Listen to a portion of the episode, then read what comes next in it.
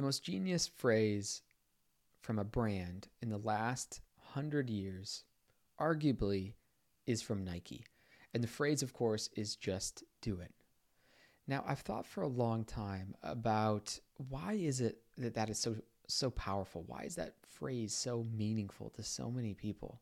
How does it encapsulate so much? And if you've heard some of my earlier videos or podcasts, I've talked about how wisdom is very much a compressed idea. It's something that is very simple on the surface, but instead it's a very compressed amount of context into a phrase. And just do it, of course, is a lot of wisdom compressed into a very simple phrase. Now, Seth Godin has a riff on this about how just do it means merely do it. But I wasn't sure if I actually understood what the word merely meant, so it didn't really resonate with me. And I was trying to figure out what does just do it really mean to me. And I think I've finally sort of cracked it and understood for me what, what I think is so powerful about that phrase. And strangely, it relates to the animal kingdom. Just do it to me makes me think of if you're a bird, you fly south for the winter.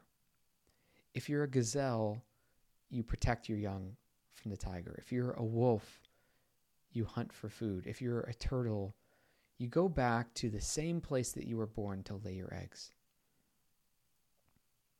Just Do It is about this natural, unencumbered, unimpeded way of action that is so natural. It's like the way that a bird migrates. It just it just knows and it just does it. And I think there's a very powerful lesson in understanding that in this non overthinking and instead in this natural action that is completely unencumbered by thinking. And that's what Just Do It means to me. So I hope this resonates with you. If you have any comments or ideas, feel free to share them with me. I love to interact with people, and I'll be back again very soon. Thanks.